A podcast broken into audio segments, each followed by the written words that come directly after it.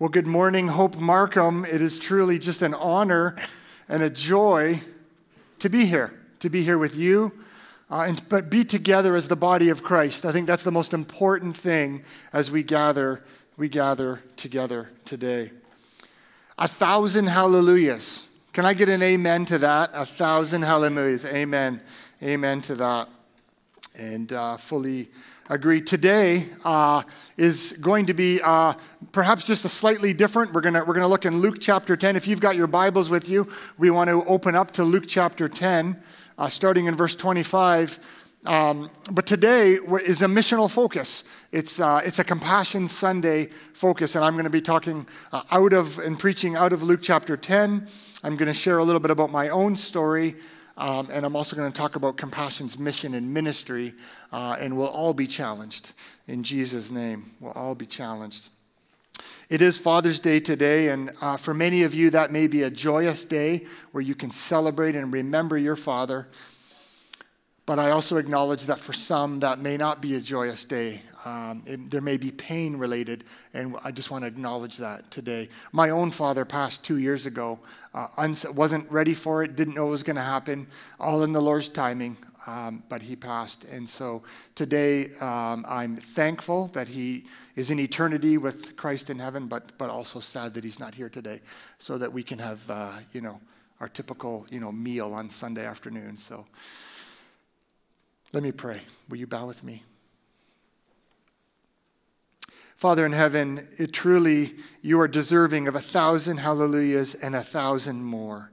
And so today, Lord God, as we, we start today by looking to your word, we start looking at uh, the examples that you've given us, God, the many stories and the many testimonies that you've done in our own lives, uh, but also in the lives of many globally around the world. Father, we come together with over 8,500 churches through Compassion's ministry who are praising your name this morning, who are looking to you, God, as their salvation. God, thank you, Lord, that you came, that you died for us, Jesus, that you rose again. And Father, you've promised eternity in heaven for all those who believe. And so we come together, God, recognizing who you are but also recognizing, God, all you've done. And we just pray this in Jesus' name. In Jesus' name, amen. Amen. Some of you may be familiar with a popular evangelist and Bible teacher by the name of D.L. Moody. Uh, some of you may know D.L. Moody. He lived back in the 1860s. And just before I get to the scripture, I want to tell you just a little bit about D.L. His name was Dwight L. Moody, and uh, he uh, lived down in Chicago, and uh, he really cared for children and youth and young adults. He cared for them because back then in the 1850s and 60s and 70s, poverty was very common. In fact, that was what, uh, how most lived. It wasn't like today, it was very different. And back then, uh, and DL truly had uh, a big mission, uh, a big ministry called Mission Sunday School. And he, he helped hundreds, if not thousands, of children living uh, either on the street or in poor circumstances and truly um, needed help. Truly needed help. Both sharing the gospel of Jesus Christ of who he is and also helping uh, provide for their daily and practical needs and their care and DL recognized that. Many of you have come to know the DL Moody Bible Institute, which is very popular and exists today. And you can go to Chicago today and you can visit and take a tour, or you can sign up and attend. Uh, you can do that too if you're interested.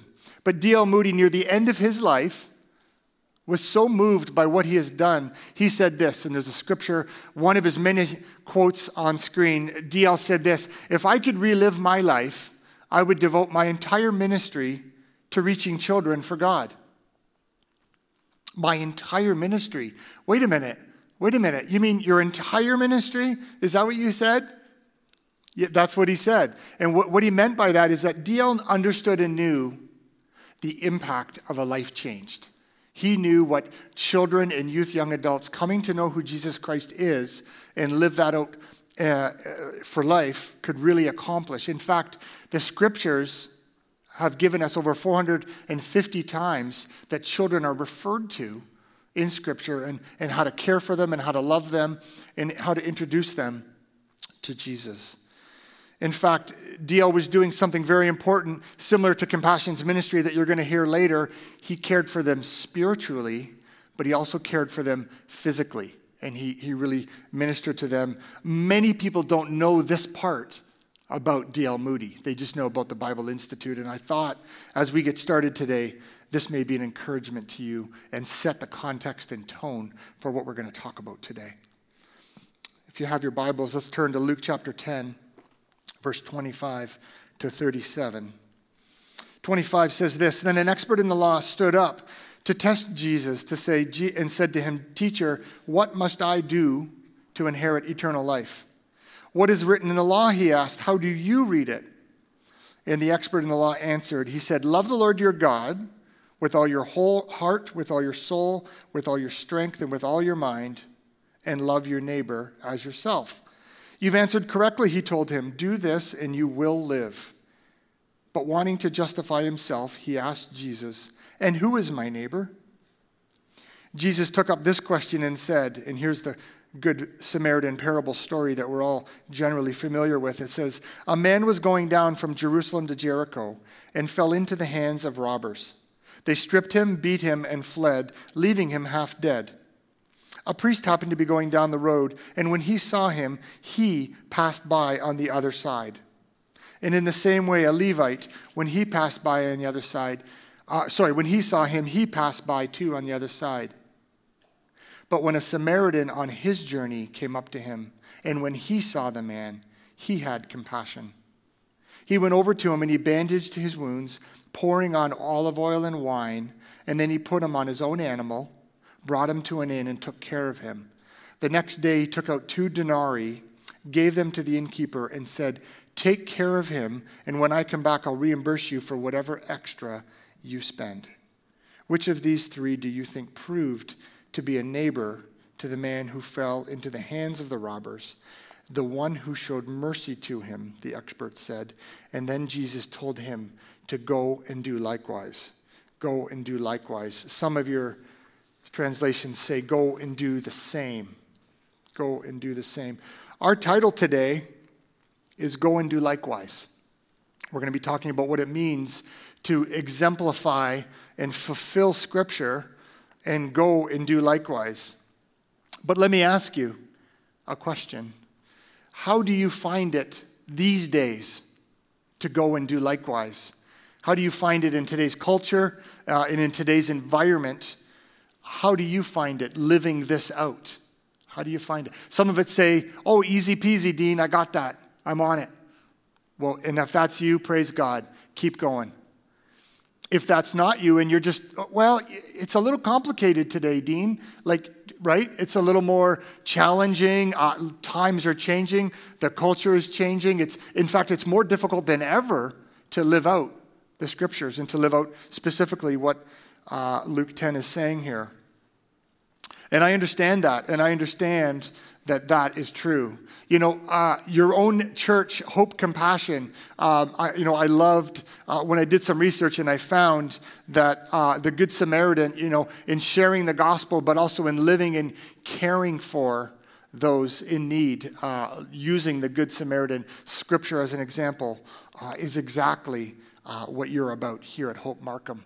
Um, and uh, if you're not familiar with that, take a look on your, your, your, missions tab. There's a, there's a spot there, Hope Compassion. It's really exciting to see all that you're a part of. In fact, there are over 2,000 references in the Bible, in the scriptures, that talk about caring for and loving. And I don't think I need to convince anybody today of what the scriptures say about helping those poor and vulnerable uh, and, in, and in need.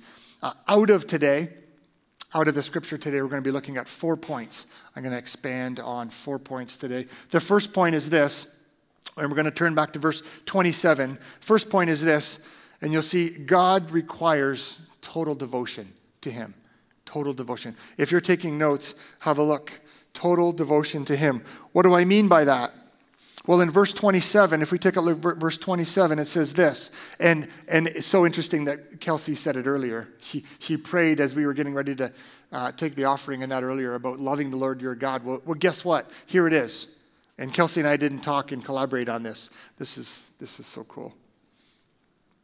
Verse 27 says this Love the Lord your God with all your heart, with all your soul, with all your strength, and with all your mind, and love your neighbor as yourself.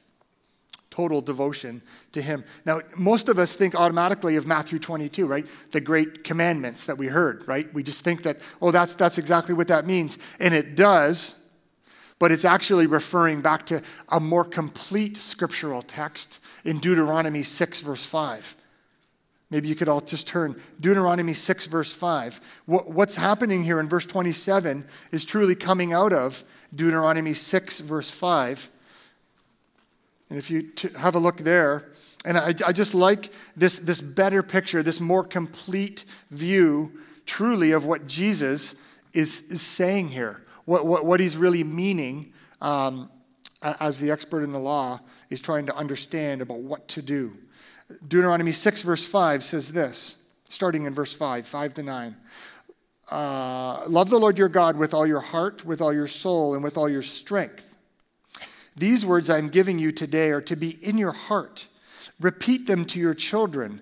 Talk about them when you sit in your house and when you walk along the road, and when you lie down and when you get up. Bind them as a sign on your hand and let them be a symbol on your forehead.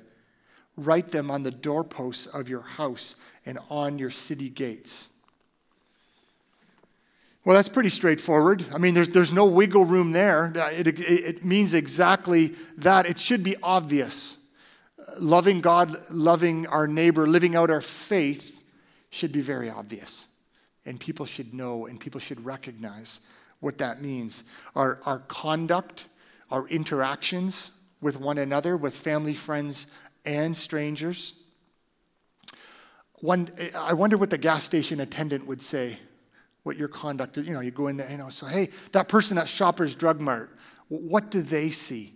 What do they see? Do we love our neighbor? Do we care for them? Is it obvious for me and, and for you? Is it obvious? Are we living totally devoted to God, into His Word, into His Scripture, and loving our neighbor? as ourself. Well, because Jesus Christ loves us and he has a plan uh, for you and for me and for his church, he gives us this, this responsibility. You know, sometimes we, we think of it as a burden, but truly it is a responsibility, but it comes in a form, if you're taking notes, it comes in the form of a privilege to serve and honor him. Our responsibility is a privilege to serve and to honor him. In that scripture, uh, Jesus then goes on to reply and says, uh, You have answered correctly, do this and you will live. If you do that, then you will live. What does he mean, you will live? To have eternal life? Yes. But you see, in this moment, the expert in the law was trying to be just that an expert in the law. He was trying to find a way to earn salvation. He was trying to find a way through his own self interest. So if I do A, B, and C, then I get D, right? If I, if I work hard enough, if I make sure that I follow the letter of the law, if I do that, then I will have eternal life. And that's not what Christ is referring to here. So he asks a question.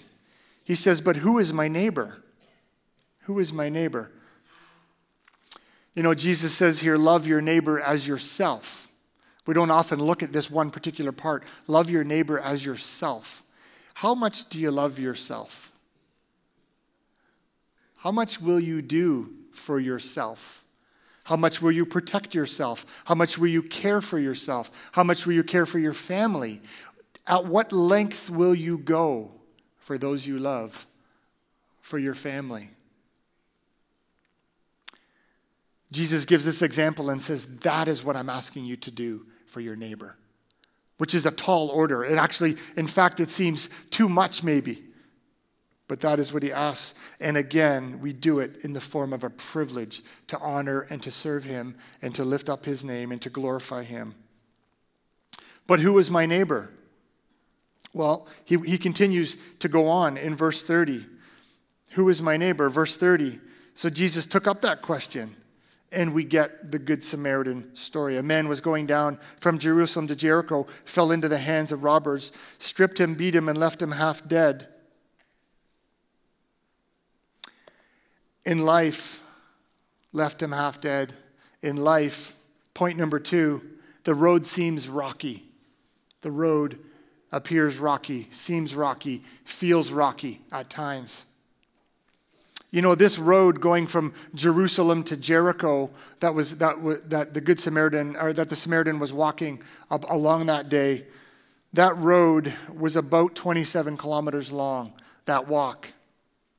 Now, I'm a runner. I, I may not look like it, but I'm a runner, and I like to run. And uh, I, have run a few famous races in Hamilton. It's called the Around the Bay Road Race. I've run that five times. That's a 30 kilometer run. Um, I've done that. I do it in about three hours. And so, I mean, hypothetically, I, I guess I could run the Jericho Road uh, in three hours. By the way, it's downhill. And here's a picture. Oh, there it is. Yeah. It, you can see it winding down. That's the actual Jericho Road. It winds down. It winds down, uh, it, it, descends about 3,300 uh, feet. So it's an easy peasy downhill run, right? Well, maybe, except the road is rocky in life. The road is rocky. There are places in life for people that are going to, that want to, well, steal, kill, and destroy, but there are, there are people in life that are going to attempt to rob us, uh, attempt to take advantage of us, attempt to ambush us. And it happens. It happens all too often, unfortunately. And so, you know, as we look to Scripture and we look to how, what God has promised us, we want to keep that we want to keep that in focus. That, that, you know, one day somehow when we may get swindled out of money or possessions, there are many different kinds of robbery that sort of take place, if you will. But our faith in Christ is never stolen. That's something internal, that's something no one can take away. And although you may not be beaten like this man in the story that Jesus has shared with us, you may be wounded or hurt in life.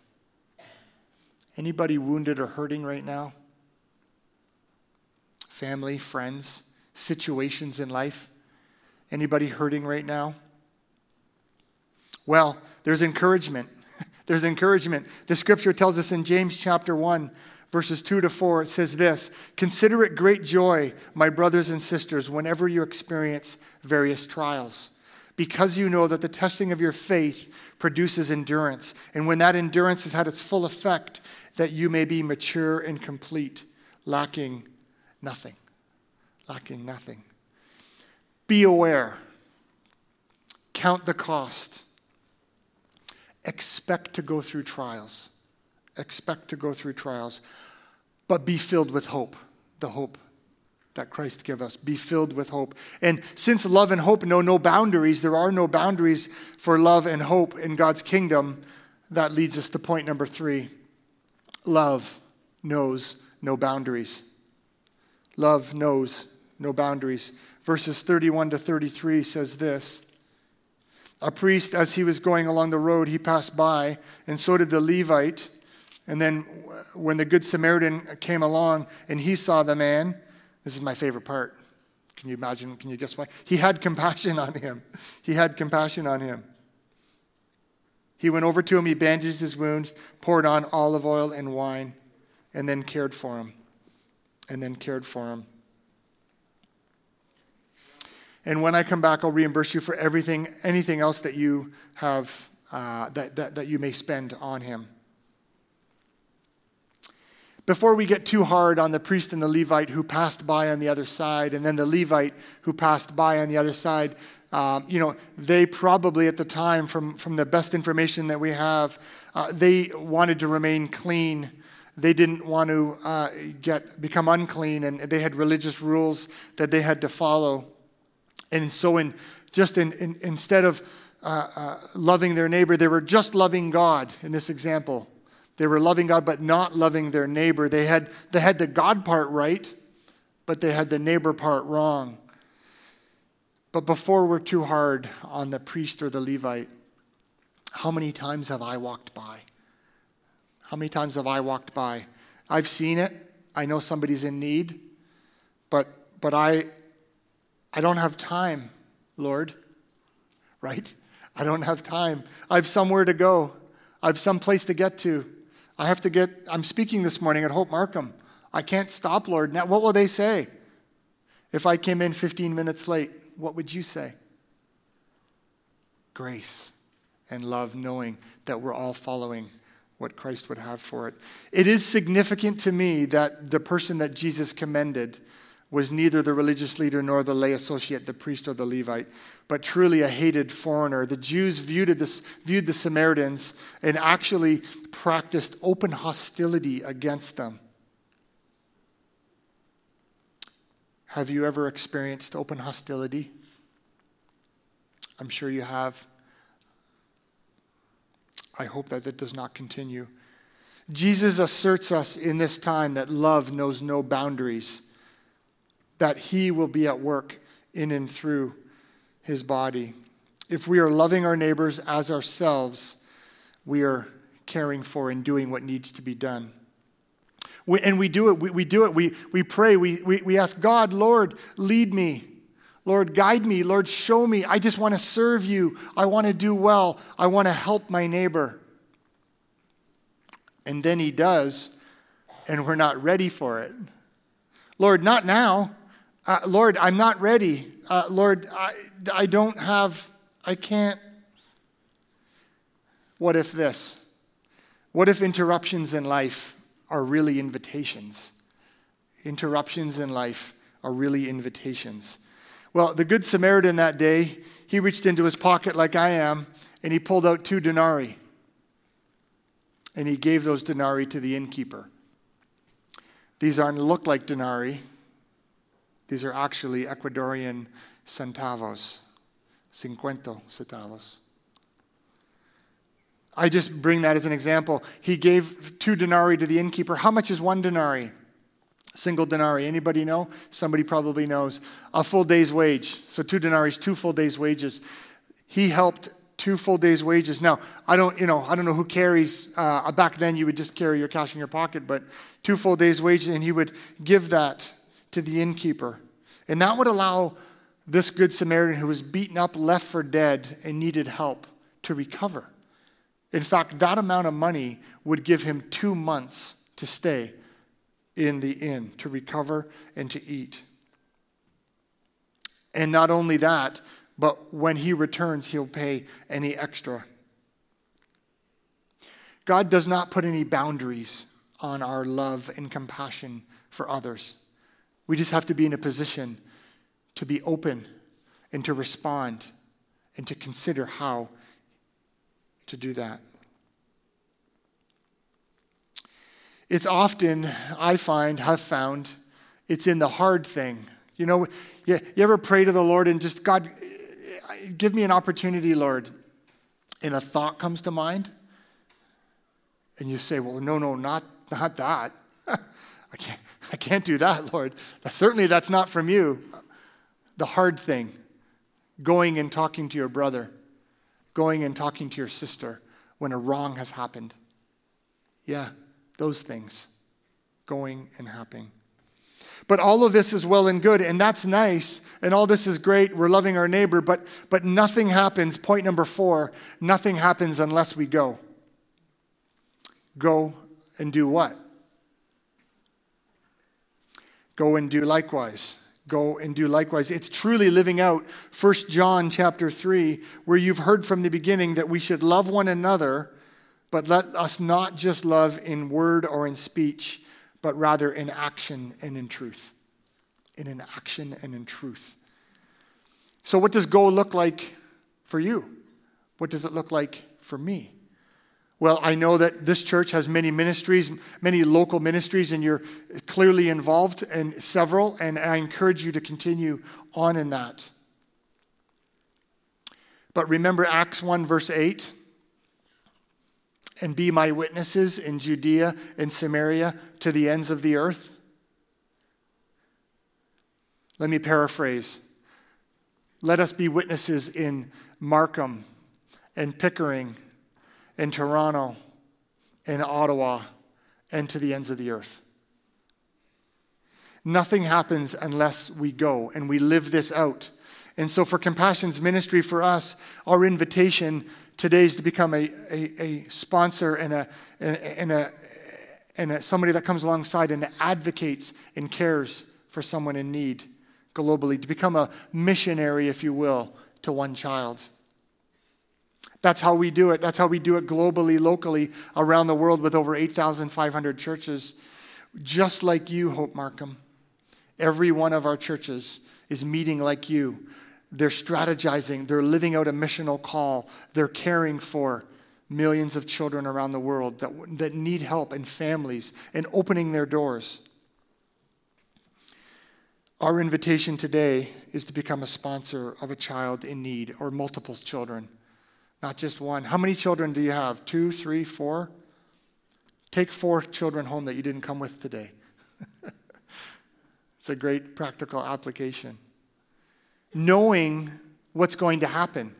I'm going to expand a little bit on Compassion's ministry and why would I choose Compassion? Why would I do that? I don't really know too much about you yet, Dean, or Compassion. Some of you probably already do. I'm going to share that in a little bit, but I want to just share with you now how my own faith journey was affected by loving God and loving my neighbor. You know, before I became a believer 27 years ago in Jesus Christ, um, it was June 1998 um, and Father's Day was coming up, just like today. Father's Day was coming up, and, and I asked Dad, uh, what could I get him? What could I get you for Father's Day? And he said, Oh, Dean, he says, uh, Well, my, my electric drill is worn out. You know, the old Milwaukee electric drill, that's worn out. I need, I need another one of those. But if you're really asking what I need, and what I'd want is for you to come to church with me on Sunday. Come to church on Sunday. I said, Dad, no, not church. I don't want to go to church. Why would I want to go to church? What's there for me? Why would I do that? He said, Well, Dean, remember when you were young and I took you and your brother? And remember the remember those people that we met? And remember John and Gabe and Bob? Yeah, and remember Glennis and Judy and the other Judy? Yeah. Well, okay, I'll think about it. Thanks, Dad. I, I, I think about it. And I, I, ended up in Home Depot. And I'm standing in Home Depot and I'm looking at all the electric drills. There's the DeWalt and the Ryobi, right? And the Milwaukee and all of them, right? And there was so many, there was just a whole wall of them. I didn't know which one.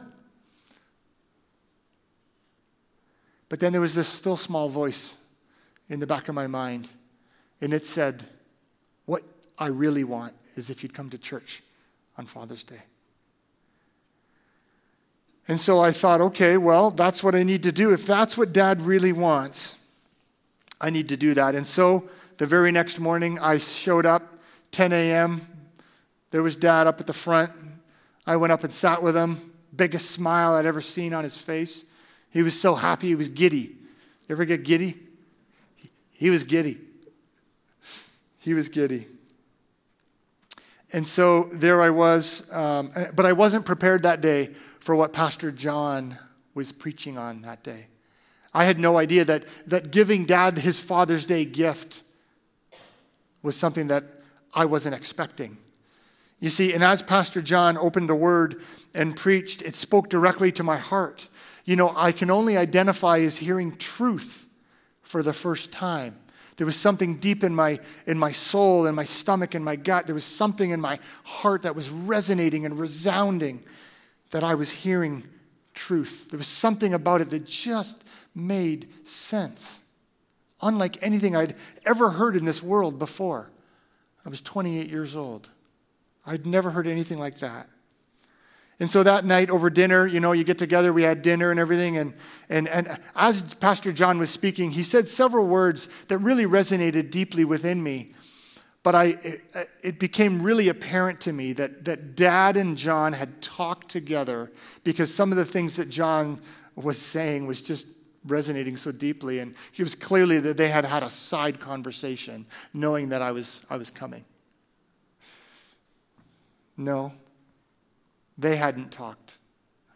I said, Dad, I know you talked to John. What, you know, why'd you tell him all that stuff? He said, What stuff? I said, Well, you know, stuff about life and living life on purpose. And God has a plan and a purpose and a will and a way. And Jesus died on the cross for me and for you. He said, I didn't talk to him. Dean, that's God talking to you.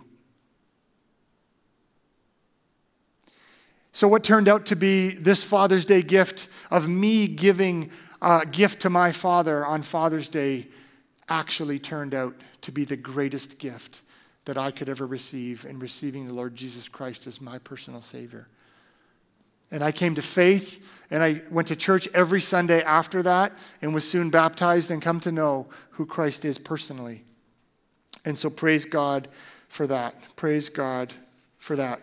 Pastor Paul Whittingstall, when I met with him nine months ago, he said, Dean, you got to tell him that story. You got to tell him that story. Praise God that he's glorified for that.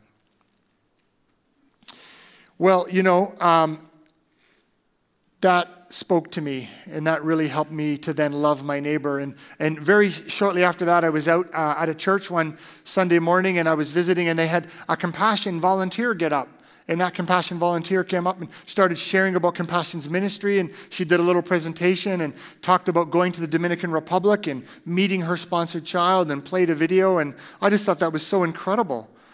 I thought well okay now, now i understand my responsibility and it's a, it's a joy and an honor to live that out. What can i do? And so i sponsored malukin that day this little boy he was five years old the day that I first saw his picture on the table amongst so many others. And so I sponsored Malukin that day. And I thought, God, this is how I'm going to live out my faith. I'm going to love you and I'm going to love others. And so I sponsored him that day after hearing what Andrea had said about Compassion's ministry.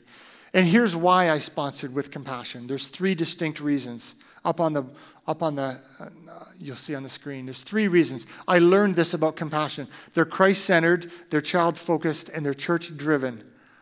The number one thing that really resonated with me is that the love of jesus christ and the person of him was most prevalent throughout compassion's ministry globally.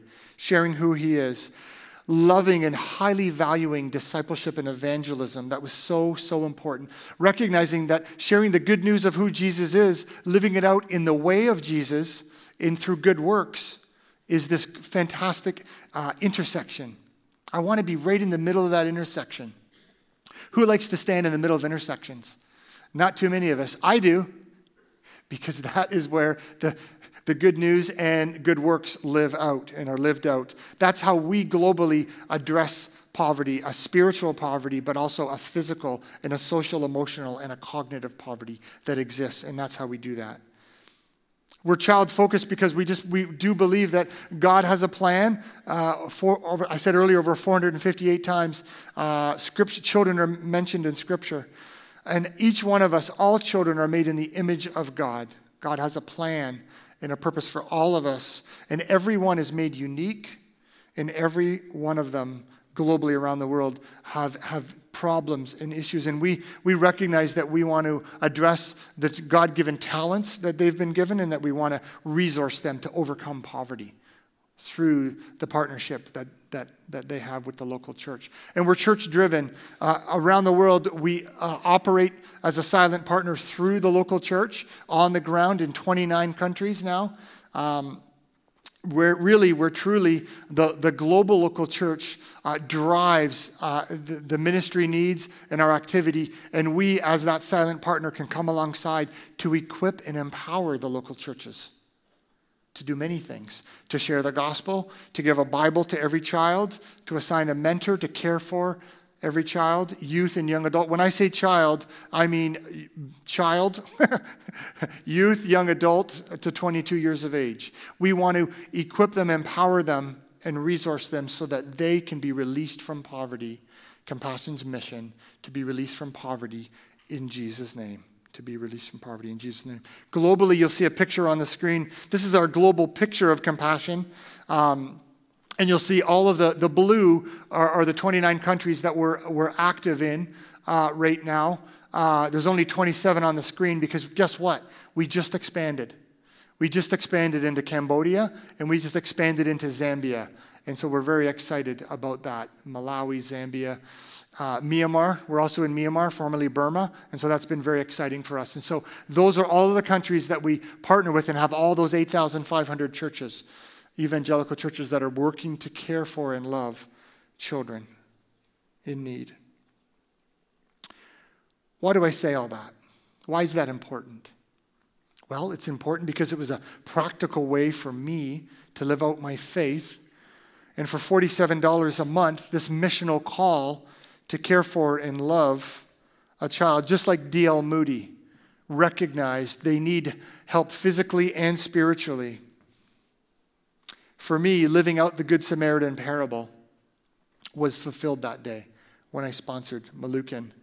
And over the years, my wife Sarah and I, we were able to, to write Malukin and we were able to watch him grow up. And there's a picture of him growing up. And, and every 16 or 18 months, Compassion that will give you an update and watch Malukin grow. And we continued to, to watch him grow and change. And he would write us and tell us his favorite Bible stories, his favorite scriptures. We were watching him literally be released from poverty in Jesus' name, learning skills and getting developed and sharing so much.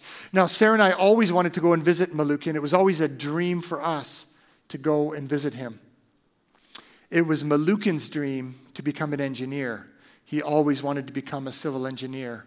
That was always apparent in the many years, the 15 years that we sponsored him, until the day came when we knew that he was going to be graduating soon.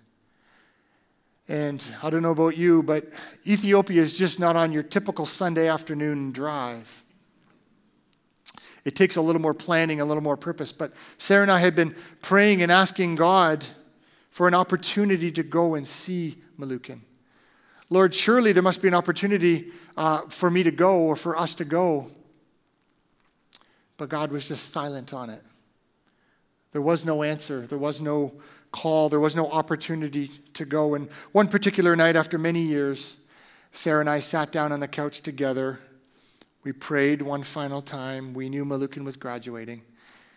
And we prayed together and said, Okay, Lord, um, we understand that meeting Malukin in person is just something that's not going to happen. And the investment that we've made in him will need to be enough. And that is enough. And that is enough. And so we prayed and released Malukin in Jesus' name and said, Lord, have your will be done, not ours. And that was our prayer.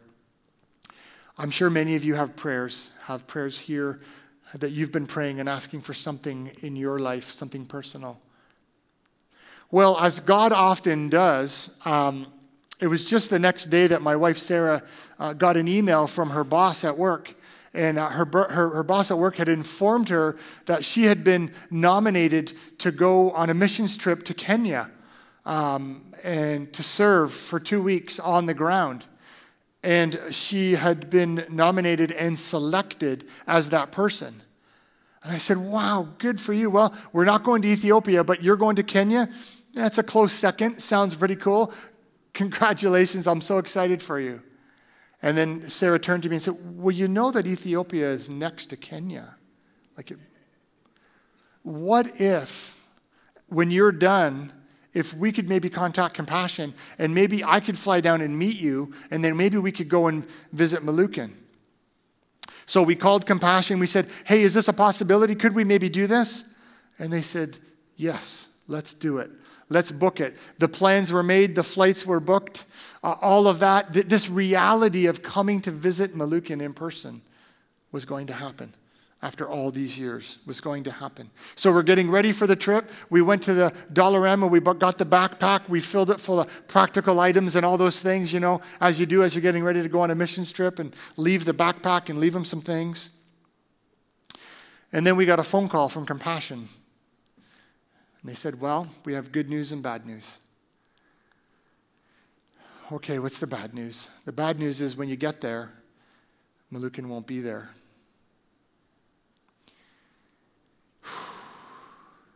The good news is that's because he's been accepted into university And we've made arrangements for you to fly to Dire Dawa University and visit him on campus instead. I said, No, that is good news. No, that is good news. Not the good news, but that is good news. And so um, here's that day. There's Malukin and my wife Sarah and I, and the chance to spend the day at Dawa University. And guess what course? To get his undergraduate in civil engineering. And so we were so grateful and so thankful that we could spend the day through Compassion's ministry to do that. This 15 year span of time felt like it was coming to completion, that God had a plan and that this was being lived out.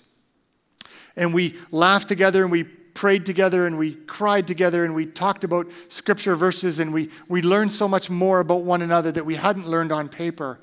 And it was so encouraging. But Malukin asked me, us, this one question. He said this. He said, Why me? Of all the children, why me? I said, Malukin, there's a story in the Bible called the Good Samaritan. It's in Luke chapter 10. Let's turn to that now. And we did. And in it, it says to love God and love your neighbor and give the example. And I said, Malukin, I didn't choose you. I was just being obedient to what the Lord has entrusted to me, and I could live out my faith. And Malukin, it's time for you to now live out your faith. Malukin, may you now go and do likewise. May you now go and do likewise. Hope Markham, there's many more children out there with stories that are being written just like Malukin's, just like many more. I brought 56 children with me today that have a story that's yet to be told. Hope Markham, do you think we can take care of that today? Do you think we can, do you think we can rally together and take care of 56 children today and make a difference and make, make an opportunity and live out what God has asked us, asked us to do?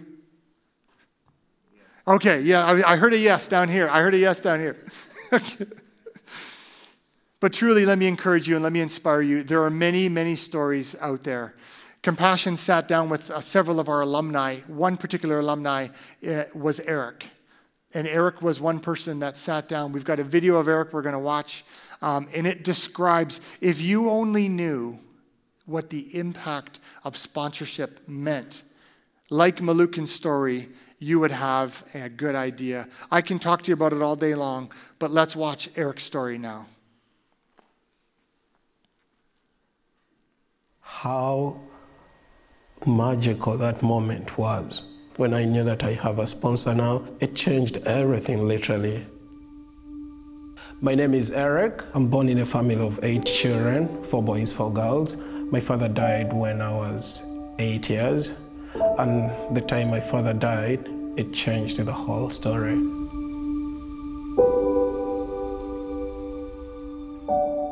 The relatives from his ancestral home came and took away all the wealth. At that time, we were barely left with nothing.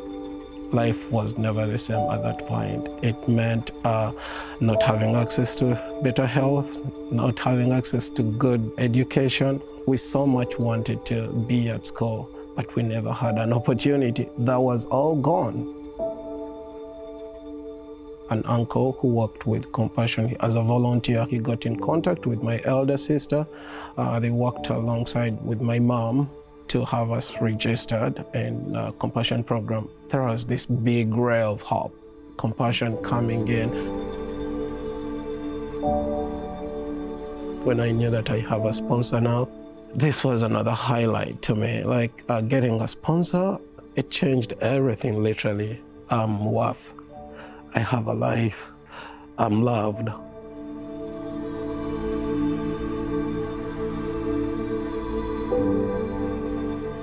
I just finished university. She came and surprised me. Is there anyone who would desire to come and like take care of you? Is there anyone who would be thinking about you from the other end of the world? You receive news that someone is coming in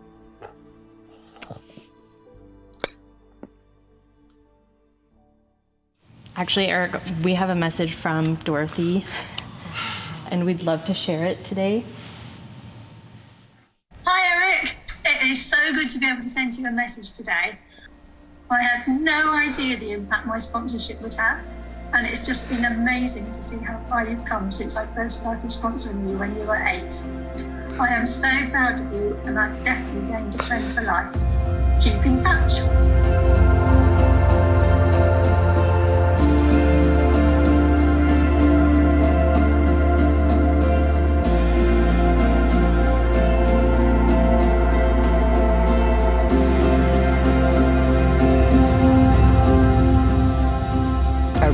I think of Dorothy, I I just see person who changed the world, who saw a desert and believed that there is water.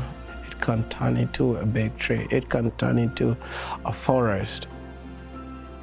Sponsoring a child with compassion is giving an opportunity to live. It's more than just picking a name. It's more than just sending the little money, writing letters.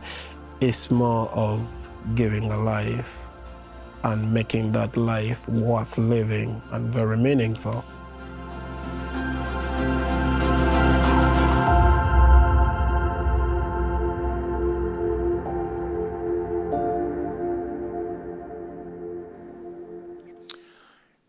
Interrupting poverty with hope, the hope of Jesus Christ, physically and spiritually, is our practical application today. We want to live that out. We want to be able to make a difference, be encouraged in knowing what's going to happen with each and every one of the children that, that you sponsor. You'll be able to write them, you'll be able to correspond with them, you'll be able to pray for them.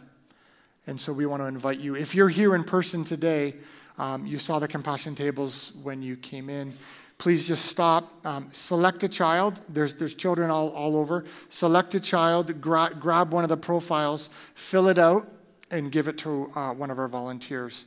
If you're watching uh, us online here today, um, you'll find uh, on your Hope Markham webpage, right now on the front of it, you'll see a sponsorship link there for Compassion, um, and you can do that right from home uh, for today when you're, when you're online. This is uh, the, the, the, the, QR code that you can scan as well. If you prefer to do that digitally from your phone when you're out there as well, you can do that. But Hope Markham, truly an honor and a joy to live out this responsibility that God has given us, to do that together as the body of Christ, to live out faithfully what God has asked us to do.